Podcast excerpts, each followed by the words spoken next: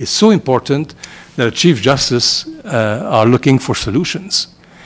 And uh, we, we discussed that, and it was, it was decided that I would write to the, uh, to the Prime Minister and to alert him of the serious consequences of these uh, lack of appointments in due time that could be resolved easily and, uh, and with consequences that we know. And that's why I, I wrote to, uh, to the Prime Minister to alert about this condition.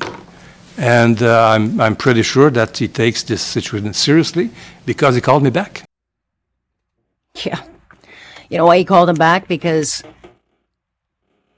the Supreme, uh, the, the Chief Justice of the top court does not make a habit of calling the Prime Minister. That's why. And so he, uh, he picked up the phone and called back. And, um, Chief Justice Richard Wagner made no secret he's frustrated. He's frustrated that we have over 80 vacancies across this country on the bench. And he's frustrated because it caused massive, massive delays with cases and a growing number of those cases are being thrown out. We have 80 appointments that have yet to be made. And in the world of hiring judges, what happens is they give six months notice, which is what you need so that they can find an applicant that's as qualified. It takes a while. You got to vet them. You got to hire them, whatever. Six months is more than enough time to find a qualified judge. And we've got thousands of them here that would be probably more than happy to uh, try to get the job. But we've had openings for over 18 months, which is unacceptable. It's criminal, actually. And so when I saw the uh, National Post, uh, which did an investigative piece over the last eight months with the Journalism Foundation, um, they revealed, you know, it's a lot of it comes down to donations. And since 2016, they find that of the 1,308 appointments, a whopping 76% of appointees were liberal donors, which raises concerns that since this government came to power, that they politicize the appointment process, which undermines, in the bigger picture, the confidence of impartiality, which is crucial to a court system like ours. I want to bring in Nicholas Pope. He's a human rights lawyer over at Hameed Law, uh, Hameed Law, and he joins us now. Good to have you. Thanks for having me, Alex. This, um, I'm glad to see finally getting attention. I've been talking about this for quite a while because while the number doesn't seem like much, it's an enormous amount of, uh, you know, judges that we need here in Ontario. It's 22. Um, openings on the bench, which means 22 courtrooms don't work, and we need every courtroom possible uh, working. But you know, what, what, do you make of this? Um, you know, this chapter with the National Post where they kind of reveal the possibility that donations make uh, make a, an impact. Yeah, I have to say, I wasn't surprised when I saw the headline.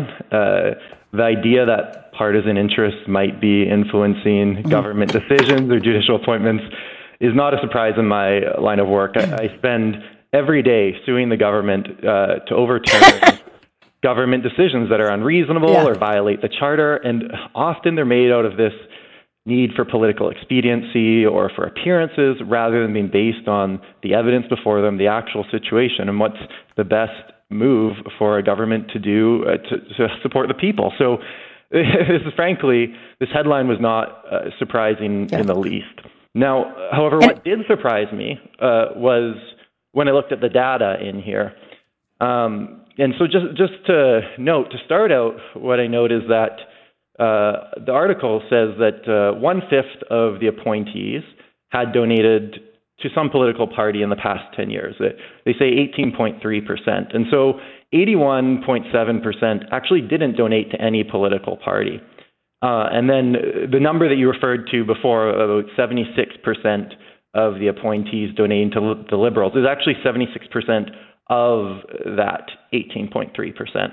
So okay. well, it's, on, it's only of, of those who did donate. So just to clarify the, the numbers here, um, but but still, the, the the main thing I saw actually was with this 76% to the Liberals, 23 to the Conservatives, 18 to the NDP, and uh, the immediate question I had then was, well, what are the donation habits of those applying for positions?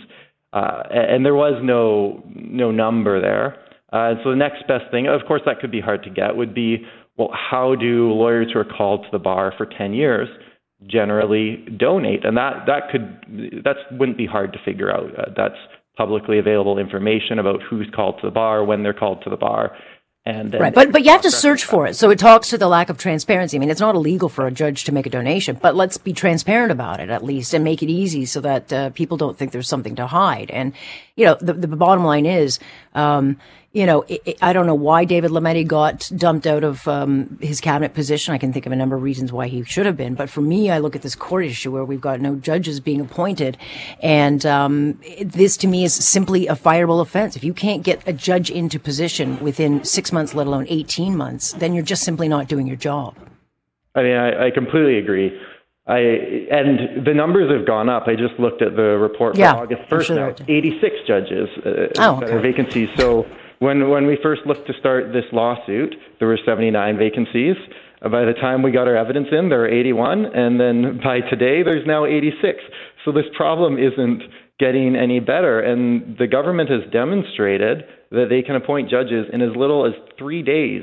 Uh, With as little as three days vacancy, before appointing them. They did that just earlier this year with some judges in Alberta, and it's frankly a crisis. We had we had a trial that was set down for a whole week back in the fall. On the Friday before the trial was supposed to start on the Monday, we get told it's not happening because there's not enough judges. And this Yeah. this particular person was a victim of sexual harassment Yeah. and a very traumatic situation. And uh, yeah, I, it's really unacceptable. Um, today, in the court case actually that we brought against the government to compel them to appoint more judges, the government, well, they were supposed to have uh, provided their justification, their their affidavit, uh, that, that's their written testimony as to why why is this not happening, and we got nothing. So I'm not exactly sure what the government Well, going to do here. Is hiding. There's no evidence. Well, look, it, no it- it's not the first time. You might get it at 4:30 after the uh, day's day ends. Uh, but again, um, I think the issue is that there's a real cost to this. It's a human cost. Not only are really bad people getting their cases thrown out, but to your point on, on the victims and what it puts the families through. I mean, to see your case get thrown out after two, three years of delays, um, you know, because judges are burning out or because a judge had to get called in that wasn't even working on the case and decide all of a sudden, well, which one are you going to throw out? I mean, that's the kind of stuff that's happening. I mean, there's a real cost to this. And frankly, um, I, you know, I, I don't want them rushing through and just putting anybody in, but you got to keep the independence and transparency of our system. And it's just not happening. And it's not the first time because this government was really harsh on the, on the Harper government with their criticisms of doing this. And so why are you doing it again? Even worse. Absolutely, and I think uh, the process for appointing judges needs to be very thorough. So that can take time, but you have to put the resources into it. You have to make these judicial Yeah. appointment committees. If you don't even create a judicial appointment committee, you don't get people on it, then of course nothing's going to happen. So um, time can be spent to appoint judges, but let's spend that time actually evaluating judges, not sitting around with nothing happening. And I would like to say, on the point of transparency, um, and in the National Post article, there are some recommendations, some, I believe, scholars put forward, and transparency is, is always better. So if uh, these committees are putting forward lists of highly recommended candidates, then why not tell us how many of those highly recommended candidates were approved versus how many the government rejected? Things like that. Um, the, the, transparency is very important. Um, and same with all these numbers. Really, we, we need more information here to know what's going on. I wouldn't jump to hasty conclusions that they're appointing political appointees, but what I would say is more transparency is needed. Yeah, yeah, transparency is the best disinfectant. Well, I'm out of time. I'll keep talking about this, Nicholas, because it is crucial we get this solved. Uh, but I do appreciate your time on it. Thank you. My pleasure. Nicholas Pope joining us here, putting uh, numbers and facts to this crisis. So we'll talk about this.